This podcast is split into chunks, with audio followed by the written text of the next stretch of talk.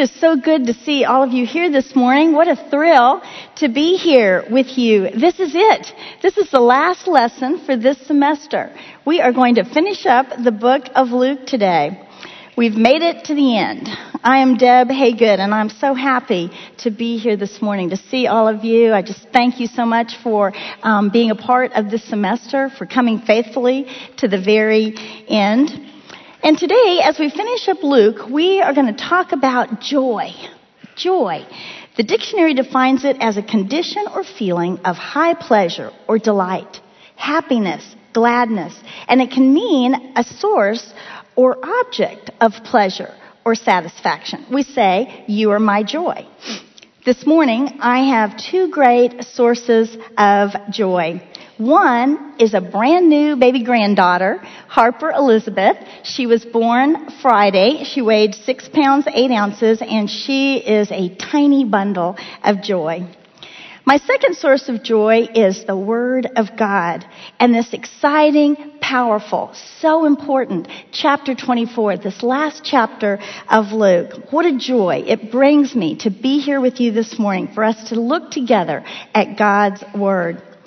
Now, way back in February, um, before I even knew that Baby Harper was coming in November, I was reading um, the book of Luke in preparation for this series. And you may remember that back last January, February, March, we were studying the books Ezra and Nehemiah. And we talked about that this is the story of God's providence, of God bringing his people out of captivity in Babylon and home to Jerusalem. And how important it was for them to come home to Jerusalem to reestablish their worship and to follow God. And so we see um, the temple being rebuilt. We see Ezra teaching them the Word of God. We see Nehemiah organizing the rebuilding of Jerusalem. And the reason it was so important, we said, was because from God's people would come the Messiah, the Redeemer. And as I opened up Luke and was studying Luke, that's what it's all about. There it is. There's the Redeemer. It's Jesus. It's Jesus. And so, um, three things jumped out at me as I studied uh, through the book of Luke. The first is it. The first thing, Jesus came as the Redeemer for all mankind. He came for the Jews, but he also came for the Gentiles. Jesus came to earth to be the Savior for one and all. The second thing that I, that we see in Luke is the humanity of Jesus. Jesus is the Son of God, but Luke wants us to know that he is also the perfect Son of Man. His compassion is great. His concern and his mercy and his love is evident throughout Luke. And we've talked and we've studied a lot about how Jesus um, cared deeply for those that disenfranchised, for the disadvantaged, for the social outcasts, the poor, the needy, women, and children. And the third thing that jumped out at me as I studied through Luke was the joy. The joy that Luke presents throughout his gospel of Jesus. And this joy is um, connected to Jesus, his life-giving, redeeming power. And so I want to take a moment. You looked at this in your homework, but I want to take a moment and just kind of review some of those places in the book of Luke where we saw joy. The first week in chapter one, we saw Zechariah and Elizabeth filled with joy at the news that they would be the parents of a baby boy. His name would be John. And he would bring joy to many as he announces the coming Redeemer.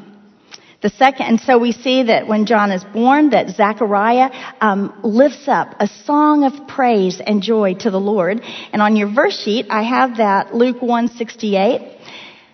Zechariah sings, Praise be to the Lord, the God of Israel, because he has come and has redeemed his people.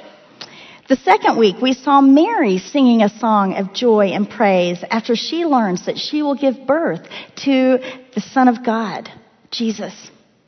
At the birth of Jesus, we see great joy as the angels go um, to the shepherds and give them the good news. And I've also put these kind of familiar and favorite verses on your verse sheet, Luke 2:10. But the angel said to them, "Do not be afraid. I bring you good news of great joy that will be for all the people." Today in the town of David, a Savior has been born to you. He is Christ the Lord. And then we know the skies was filled with a multitude of angels and they were singing, um, praising God and saying, um, glory to God in the highest and on earth peace, goodwill to men. Jesus was going to bring peace to the earth because Jesus is the Prince of Peace. And so the shepherds go to see this newborn king, this Prince of Peace, and they leave with joy, glorifying God and praising God. Then we see Mary and Joseph taking the baby Jesus when he's eight days old to the temple. And there two people recognize him as the Messiah. Simeon and Anna, and they were filled with joy as they praised God and blessed God and thanked Him. In chapter 5, Shelley taught the story of the paralytic that was brought to Jesus by his friends. And Jesus not only heals the paralytic, but do you remember he forgives his sins? And so the paralytic and his friends leave glorifying God, but they were not alone. It says all those watching glorified God. Lynn told us next about the widow in chapter 7, whose um, son Jesus raises from death to life. And once again, all those watching glorified God. More joy. In chapter 15, Amy told us about the lost son. We call him the prodigal son who had come home. In Luke um, 15:32, the father says, "But we had to celebrate and be glad because this brother of yours was dead and is alive again. He was lost and is found. God rejoices over us when we come to Him. And then Vanita talked about the lepers in chapter 17. Jesus healed 10 and one came back praising God and it says falling at the feet of Jesus and thanking Him. Then in chapter 19, as Jesus triumphantly comes into the city, we see great joy great joy among the people as they wave their palm branches and they throw their cloaks down in front of Jesus and they shout, Blessed is the King who comes in the name of the Lord. Much joy in the book of Luke. In the last two weeks, we've seen that joy quickly turn to betrayal and sorrow and uh, grief and confusion as Jesus is arrested and uh, tried and beaten and crucified. But as I read through those chapters, I thought to myself, um, it's going to end with the resurrection of Jesus. And so there will again be great joy. And thoughts of Easter Sundays came to my mind. So many joyful Easter Sundays that um, I have spent at Christ Chapel. I love coming to church on Easter Sunday. Um, someone says, He is risen, and I shout back, He is risen indeed. My children have grown up in this church, and so um, they will text me on Sunday morning, He is risen. And I text back, He is risen indeed. And some of you, um, probably many of you, have had that same experience. You walk in Easter Sunday and you look at someone and say, He is risen.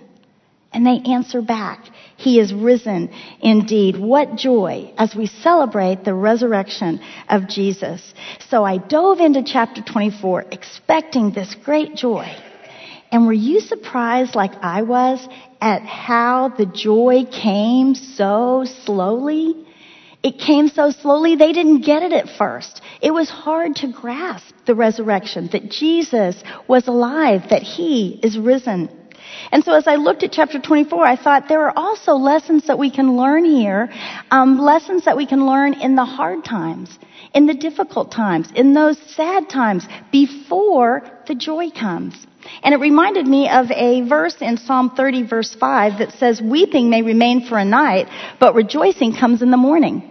Um, the King James says, joy comes, cometh in the morning. So let's look at chapter 24, open up, and we're going to look at um, some of these lessons that we can lear- learn in the hard times, and then we're going to look at the joy of the resurrection of Jesus. And uh, in your homework, we really started with chapter 23. We ended last week with the crucifixion and death of Jesus, and this week um, we looked at the burial of Jesus. And so I want to start there. So let's lift your eyes up to verse 50 uh, at the end of chapter 23, and let me begin reading. Now there was a man named Joseph, a member of the council, a good and upright man who had not consented to their decision and action. He came from the Judean town of Arimathea, and he was waiting for the kingdom of God. Going to Pilate, he asked for Jesus' body. Then he took it down, wrapped it in linen cloth, and placed it in a tomb cut in the rock, one in which no one had yet been laid. It was preparation day, and the Sabbath was about to begin. So we see here Joseph of Arimathea. He is an amazing man. He's a member of the Sanhedrin. We've said over the last couple of weeks, this was that very elite group of religious leaders, um, the ruling council. It's made up of the Sadducees and the Pharisees, and it's led by the high priest. And verse 50 tells us that um, Joseph was a member of this council. He was also a good and upright man. He was a godly man. Um, I think it's the King James Version calls him a just man. He was just. On your outline, I have just Joseph. And we also know that he didn't consent to this decision um, uh, and action of the Sanhedrin to crucify Jesus. Now, how verbal he was, we're not sure. Probably not very verbal, because we saw in John where it says that he was a follower of Jesus, um, but in secret. Now, though, we see great courage as Joseph goes to Pilate. This was still a dangerous thing. It was not going to be popular to be a follower of Jesus. They were still going to try to wipe out any um, of those that had followed Jesus. So it took great courage for him to go to Pilate and ask for the body of Jesus. But it's such a good thing because let me tell you what usually happened to those people that died. Um, that were crucified and died on crosses. They were taken down and thrown in a mass grave together.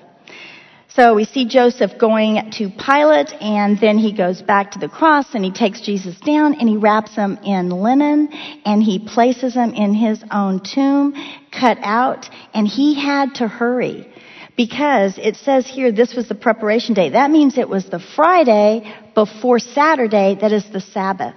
And this wasn't just any Sabbath. This was the Passover. This was that high holy day of the Jews. Um, their very important holiday, the Passover. And we know um, Passover that Sabbath begins Friday night at sundown and goes to Saturday night at sundown.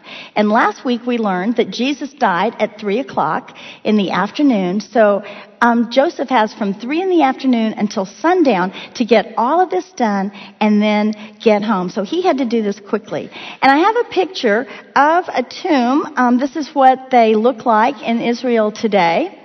And this is what they would have looked like in the time of Jesus. You see that they are um, either a cave in the limestone hill or they are cut out in the limestone. And then the body's placed inside and the big stone is rolled in front of the tomb. I thought it might be nice for you to see um, a picture of that. And so that's what happens. And um, let's see these next few verses because they're very important that Luke includes uh, in his gospel, and it starts in verse 55. The women who had come with Jesus from Galilee followed Joseph and saw the tomb and how his body was laid in it. Then they went home and prepared spices and perfumes, but they rested on the Sabbath in obedience to the commandment. Now, this is important, these verses, because throughout history, there have always been people to try to say the resurrection didn't happen. It didn't, it wasn't true. And one of the things they say is these women, uh, they didn't find Jesus because they didn't go to the right tomb. They went to a tomb and it was empty because it was the wrong tomb. But Luke tells us clearly that the women knew the tomb. They followed Joseph. They saw where Jesus was laid inside the tomb. They weren't confused Sunday morning. They knew exactly which tomb Jesus had been placed. So let's go on and look at um, chapter 24, verse 1, and see what the women do here. On the first day of the week, very early in the morning, the women took the spices they had prepared and went to the tomb. They found the stone rolled away from the tomb, but when they entered, they did not find the body of the Lord Jesus. While they were wondering about this, suddenly two men in clothes that gleamed like lightning stood beside them. You know, they get up early Sunday morning. Now they were probably waiting for the very first light to be in the sky so that they could hurry to the tomb with the spices that they've prepared. And this would have been a common uh, tradition to do, a common cultural thing bodies weren't embalmed, and so they would wrap them in linen, and they would take spices and perfumes and anoint the body with it. And they had been waiting to get there, and so they hurried to the tomb, but when they look inside, the body of Jesus is gone. And so they're wondering. The women are wondering what has happened. And then two men um, appear in clothes that are gleaming. Matthew tells us these are two angels, and we know they're angels. The women would have known they're angels because of this dazzling clothes that they have. And I have a picture of that as well. Um, this was painted in the late 1500s by an Italian artist named Annibale Carracci, and I think this. Uh, is interesting to look at. It's a beautiful painting, but I, love to think of the women at the tomb. And I don't know that their clothes would have been that uh, brightly colored.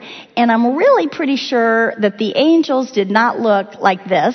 Um, because he doesn't look too much like a man. But anyway, that's how they did in the classic period. So I just wanted you all to see that and to think about the women going to the tomb. And then it tells us that the two men say to them, Verse 5 In their fright, the women bow down with their faces to the ground, and the men say, Why do you look for the living among the dead?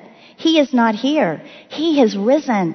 And the women say, He is risen indeed. Except they don't. Um, Instead, the angel says, it goes on, and um, he says, Remember how he told you while he was with you in Galilee? The Son of Man must be delivered into the hands of sinful men, be crucified, and on the third day be raised again. Then they remembered his words. And Matthew tells us they remembered his words and they were filled with joy. They were filled with joy. Now, you know, it took a little time for them to grasp this news a little time for them to realize Jesus is alive. And I thought it kind of is a good thing for us to remember when we're talking to unbelievers and they don't understand the resurrection, it doesn't make sense to them. Give them some time. It might take them a little time to grasp it. And what is the lesson for us in these verses? You know, I think in the confusing and difficult times, we need the Word of God. We need to remember the Word of God. We need to open up God's Word to be encouraged in those times when we're sad and discouraged.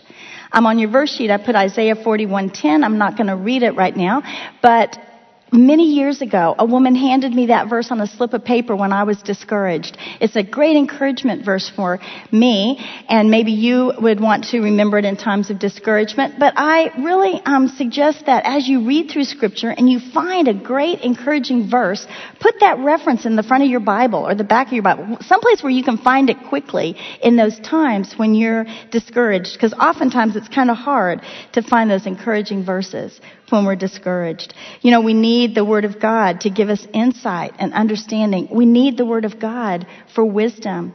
We need the Word of God to give us strength and to increase our uh, faith.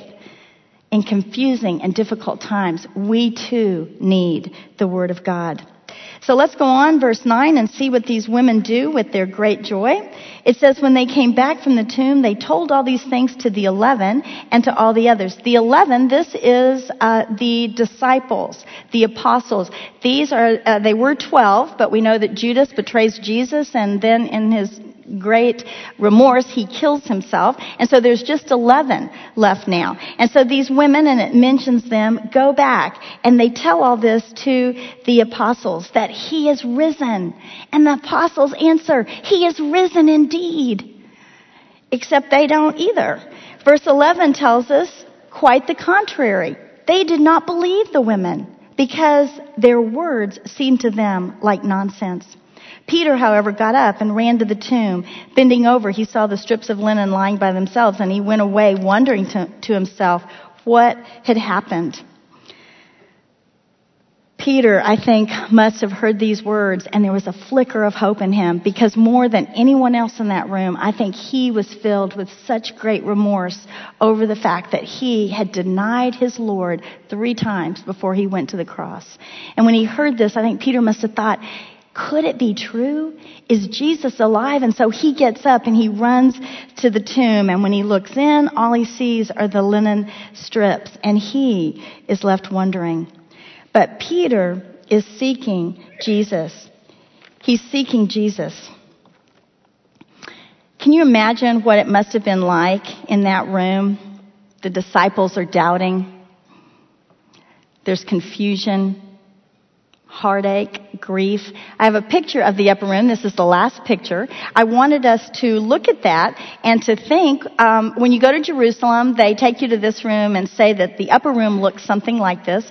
And I thought it would be um, interesting for us to imagine the uh, 11 disciples in there and the other followers of Jesus. Maybe there were 10 more or 20 more. There could have been 30 people. We don't know how many are in this room. And they're all shocked some are probably very, very angry at what's happened to Jesus. Some are numb with grief. Others are probably wailing and, and sorrowful. They're discouraged. There's confusion. There's fear. Maybe even to the point of panic as they're thinking, what is going to happen next? What's going on here? What should we do? They're exhausted. One thing for sure, no joy is in this room. No one is thinking, Jesus is alive.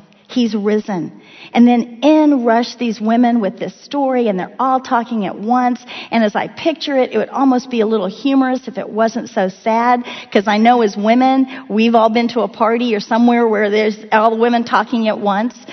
It must have seemed a little confusing to those in the room. It must have seemed like nonsense, except for Peter.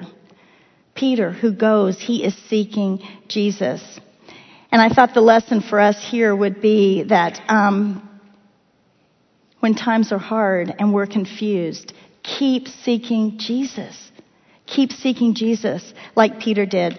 Now we know from verse 34 that Jesus makes an appearance to Peter before the other disciples, and we don't know exactly when that happens or where or how, but there's a time that Jesus comes to Peter. And Paul confirms this in 1 Corinthians 15:5, and that must have been such a sweet time for Peter. But Peter was seeking Jesus. So let's um, go on and look at these uh, two travelers that we see in verse 13. Now that same day, two of them were going to a village called Emmaus, about seven miles from Jerusalem. They were talking with each other about everything that had happened. As they talked and discussed these things with each other, Jesus himself came up and walked along with them, but they were kept from recognizing him. You know, these two travelers, we don't know exactly who they are, um, but we do know they were followers of Jesus. They had been in the upper room with the disciples and the other followers of Jesus. Um, I always thought they were two men, but I've read a couple books that said that it could have been a husband and wife um, going, leaving this upper room and going home to Emmaus. Emmaus was about seven miles northwest of Jerusalem. And as they are walking along, they're talking about what had um, taken place, and Jesus walks up next to them, and it says they don't recognize him. Now that really isn't very hard for me to understand. Um, I think there could be lots of reasons for that. You know, Jesus could have been walking along the road with his cloak and maybe he had his hood up and they didn't really see his face very well. One thing we know is they weren't expecting Jesus. They thought Jesus was dead. And sometimes when we're not expecting something, we miss it. I was at a funeral recently, a couple months ago, and there was somebody at the funeral that I wasn't expecting to be there. And so I didn't recognize him. And later that evening, someone was saying, Hey, did you see so and so? And I said, He was at the funeral? And they said, Yes. And then they told me where he was standing and who he was talking to. And I thought, I saw him. I didn't even recognize him. Sometimes when we're not expecting something, we don't see it. I also thought about all the times that I've been sad or lonely or downcast, and Jesus is with me. And some mercy comes my way. Some word of encouragement is said to me. Some word of love. And it's the love of Jesus, but I don't recognize it. I don't see him because I'm not expecting him. So let's go on and see what happens next. Verse 17. Jesus asks them, What are you discussing together as you walk along? They stood still, their faces downcast. This tells us that these two travelers were very, very sad. And one of them, named Cleopas, asked him, Are you only a visitor to Jerusalem and do not know the things that have happened there in these days? This would be like saying today, Seriously?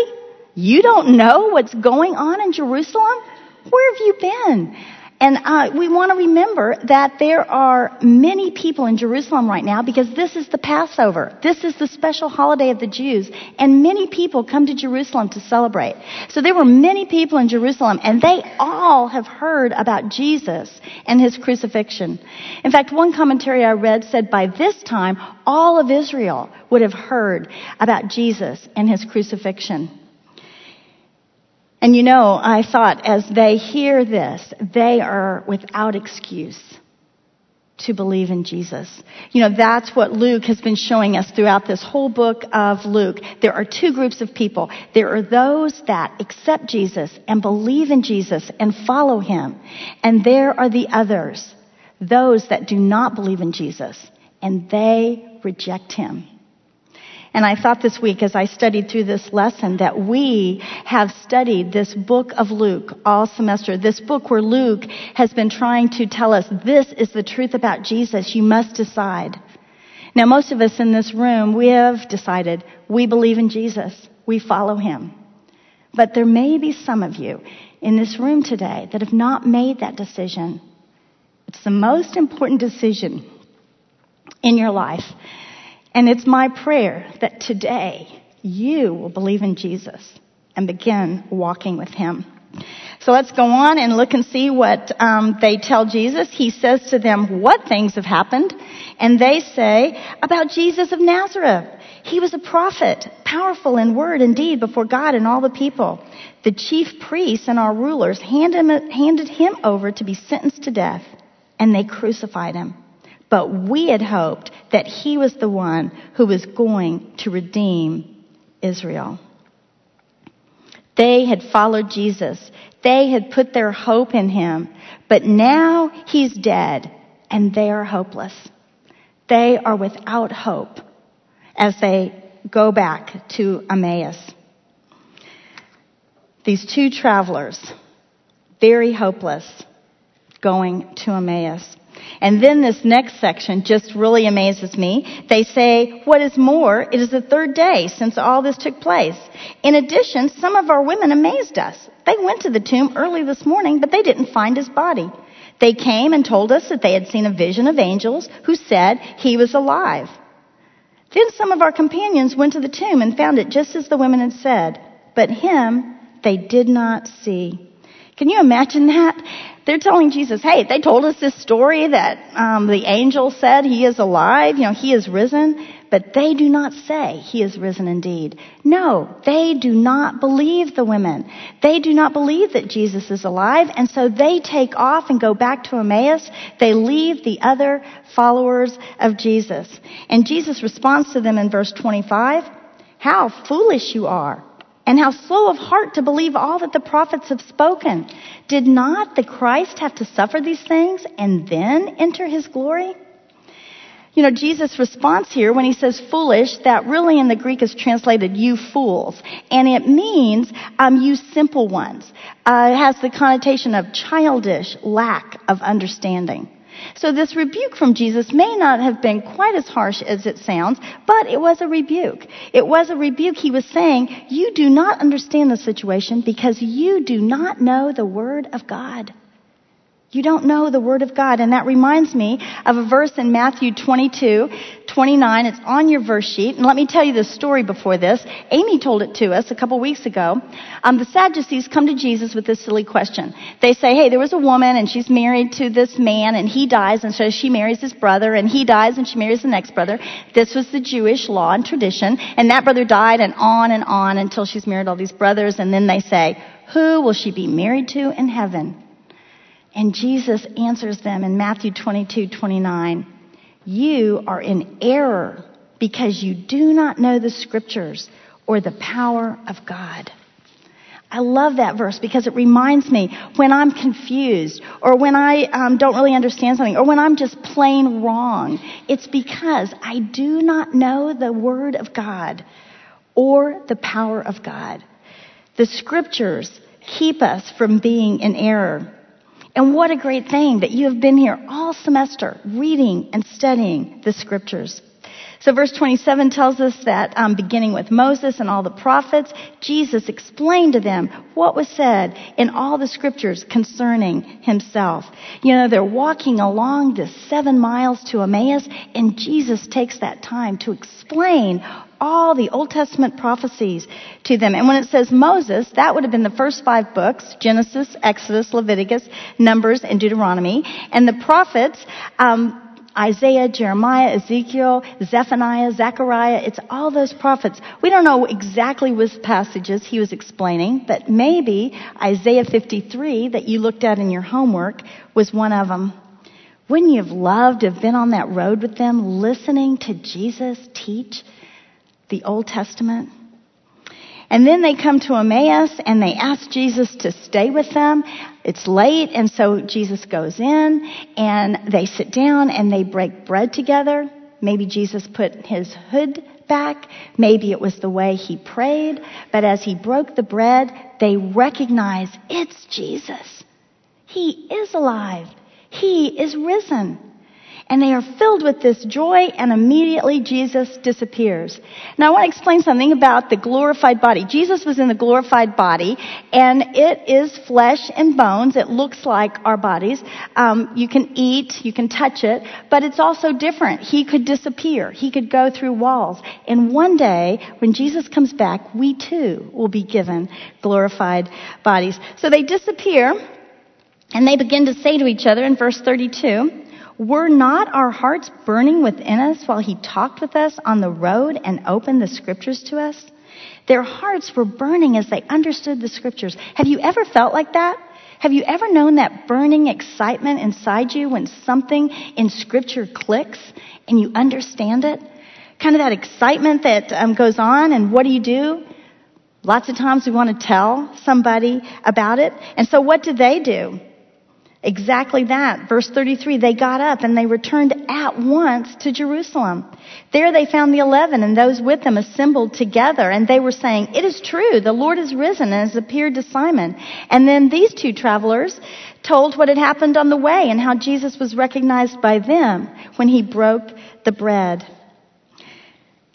You know, at once it says they get up and they go back to Jerusalem. Now they've just walked seven miles and they get up and immediately it's night, it's late, but they can't wait. They run back to be with the disciples and other followers of Jesus. And I thought to myself, maybe they shouldn't have left in the first place. Maybe turning away in their hopelessness wasn't a good choice. But I love this. Jesus goes to them anyway. Jesus pursues them anyway. He reveals him, himself to them so that they would know he is alive. And I think a lesson for me is that in confusing and difficult times, times when I feel hopeless, we need other believers. I need other believers. We need other believers. We need other Christians in those hard times, in those confusing and difficult times. Don't pull away in those times. That's when we need each other most. Hebrews, on your verse sheet, 10, um, 25 says this very thing. Let us not give up meeting together as some are in the habit of doing, but let us encourage one another and all the more as you see the day approaching. That day when Jesus comes back, that time before when it's difficult. We need each other. We need each other to encourage each other. So let's um, go on and uh, look at this next section. And let me say that on your outline, it has uh, disciples, doubts are dispelled. Okay, you poetry majors, you've seen that I have gotten carried away with the alliteration. That's where you use a lot of words beginning with the same letter. I've been doing that, um, but this sounds a little wordy, so just cross that out and put they believe. They believe because now we're going to see the rest of the disciples and the followers of Jesus believe that He is alive. He is risen. He is risen indeed. So let's look at verse 36 and see all the ways that Jesus dispels their doubts. While they were still talking about this, Jesus himself stood among them and said to them, Peace be with you. So he appears to them and he reassures them.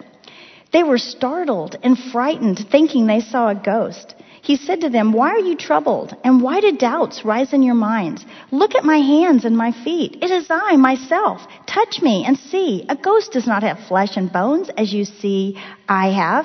You know, we would have been saying, I would have been saying, It's me. It's me. But Jesus is using very good English here, and so he says, It's I, myself. Um, you know, it's Jesus. And then it says, when he had said this, he showed them his hands and feet, and while they still did not believe it because of joy and amazement, you know, I, I think this means here they're saying, this is too good to be true. It's too good be, to be true that Jesus is alive. And so then he says, do you have anything here to eat? They gave him a piece of broiled fish, and he took it and ate it in their presence. Can you imagine what's going on in this room? Now they're just so excite, excited, they're so emotional, they don't know what to think. And I love it. Jesus kind of just takes that emotion down a notch because he says, Hey, anything to eat? And they bring him some fish and he begins to eat it. You know, as women, we know there's nothing like eating that is more down to earth. Nothing that kind of calms down. You know, something's going on and we're getting out the food. And I just love that, that Jesus said that. Hey, something to eat. And you can kind of see them calming down as they get that fish and bring it to Jesus and he eats it. So, um, they show him that he shows the disciples and the followers that he could eat. And then in verse 44, he teaches them. He says, This is what I told you while I was still with you. Everything must be fulfilled that is written about me in the law of Moses, the prophets, and the Psalms. Then he opened their minds so they could understand the scriptures. I love this. Jesus teaches them. And when he says the law of Moses, the prophets, and the Psalms, that is a way to describe the whole Old Testament. Jesus is saying that the Old Testament, the Old Testament, it's about me, guys. I am in the Old Testament. Jesus is in every book in the Old Testament. Jesus is the thread that runs through the whole Bible, connecting it.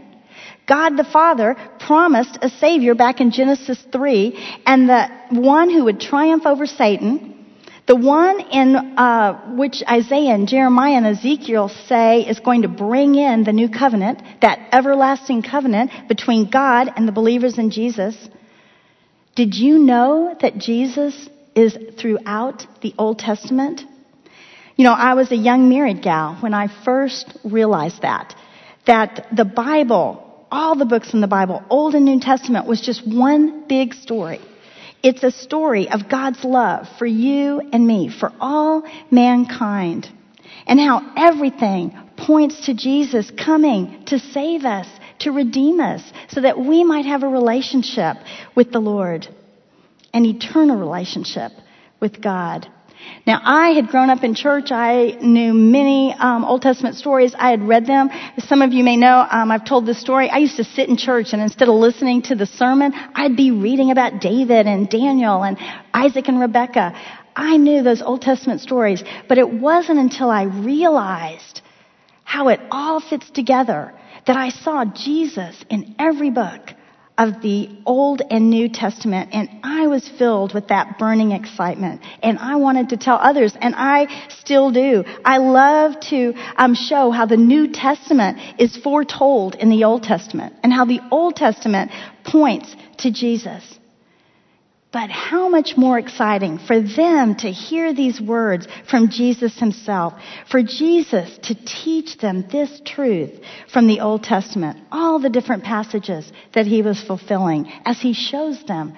He is throughout the Old Testament. And it says it became clear to them. He opened their minds so they would understand. What excitement must have been burning within their hearts. And then in verse 46, he says, This is what is written. The Christ will suffer and rise from the dead on the third day, and repentance and forgiveness of sins will be preached in his name to all nations, beginning at Jerusalem. You are witnesses of these things. Jesus says to them, This is the truth, and you are witnesses of my death and resurrection. You must tell others. And you know, because Jesus died on the cross for our sins and rose again on the third day, we can tell others that good news of repentance and forgiveness of sins. So Jesus commissions them.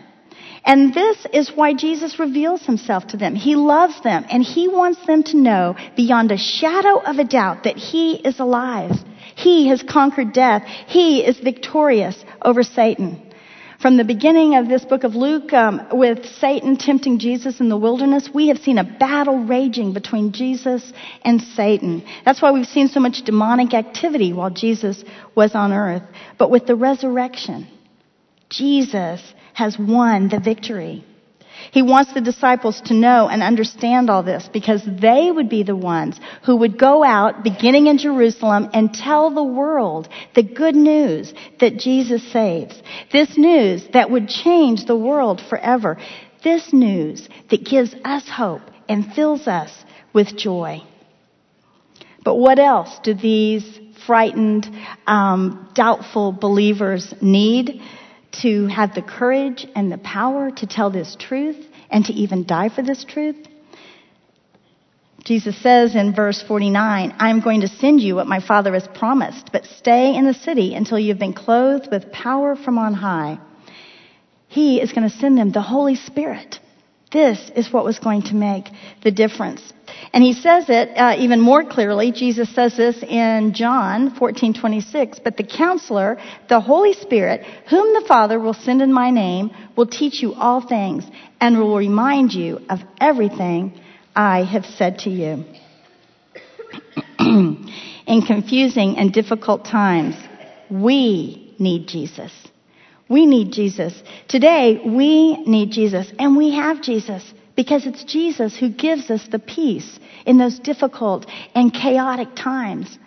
It's Jesus who gives us strength when we are weak. Paul tells us both of these things. Philippians 4 7 says, And the peace of God, which transcends all understanding, will guard your hearts and your mind in Christ. Jesus gives us peace. In 2 Corinthians 12, 9, Paul says, this is what Jesus said to me. My grace is sufficient for you, for my power is made perfect in weakness. And then Paul says, therefore I will boast all the more gladly about my weaknesses, so that Christ's power may rest on me. And we know that Jesus will never leave us or forsake us. We have Jesus. He says in Matthew 28, 20, and surely I am with you always to the very end of the age. And this is the very same way that unbelievers see Jesus alive today. They see Jesus living in us. When we're in the midst of a chaotic, hard time and we have peace, they see Jesus living in us when we are weak and they know this is something we cannot do and yet we have the strength to go through it, they see Jesus living in us. When we love the unlovely, the unbelievers in the world see Jesus living in us. When we stay in a difficult marriage or work on a hard marriage, the unbelievers see Jesus living in us. This is how the world sees a living Jesus. He's in us.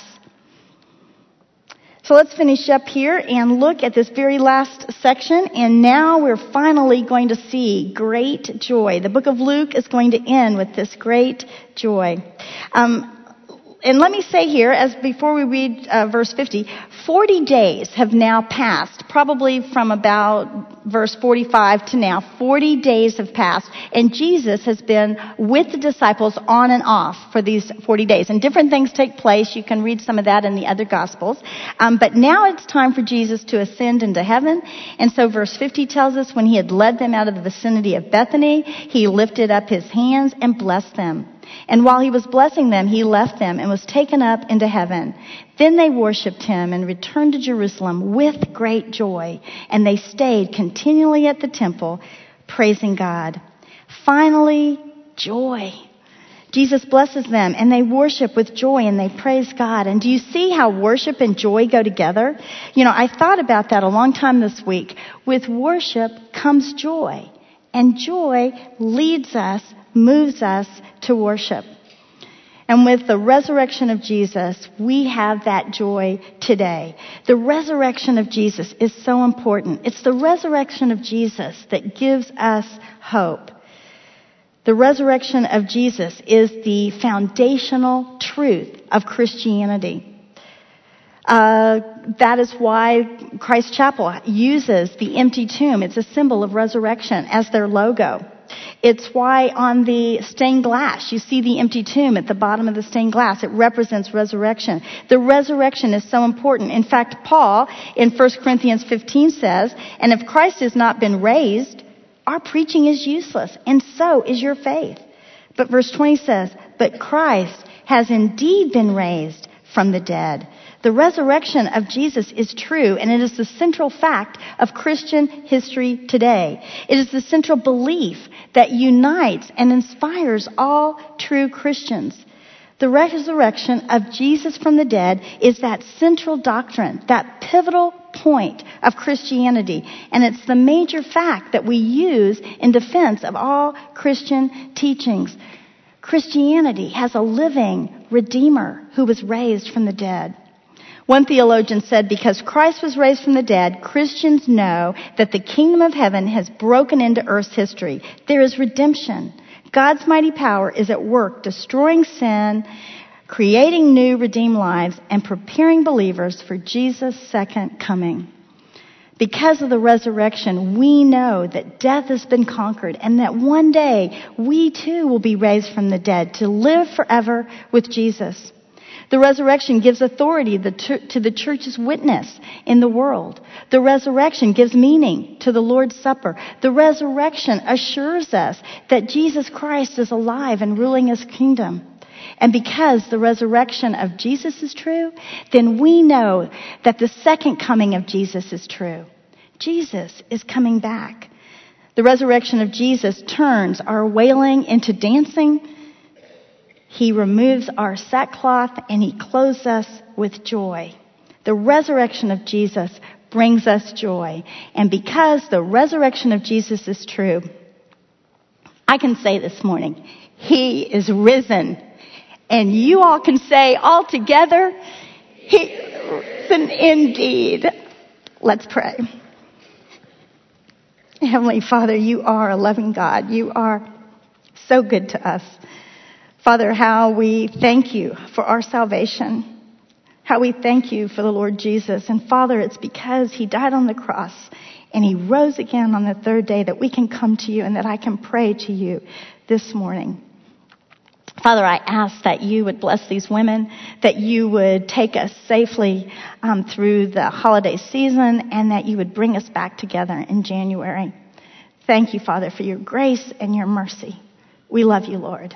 Amen.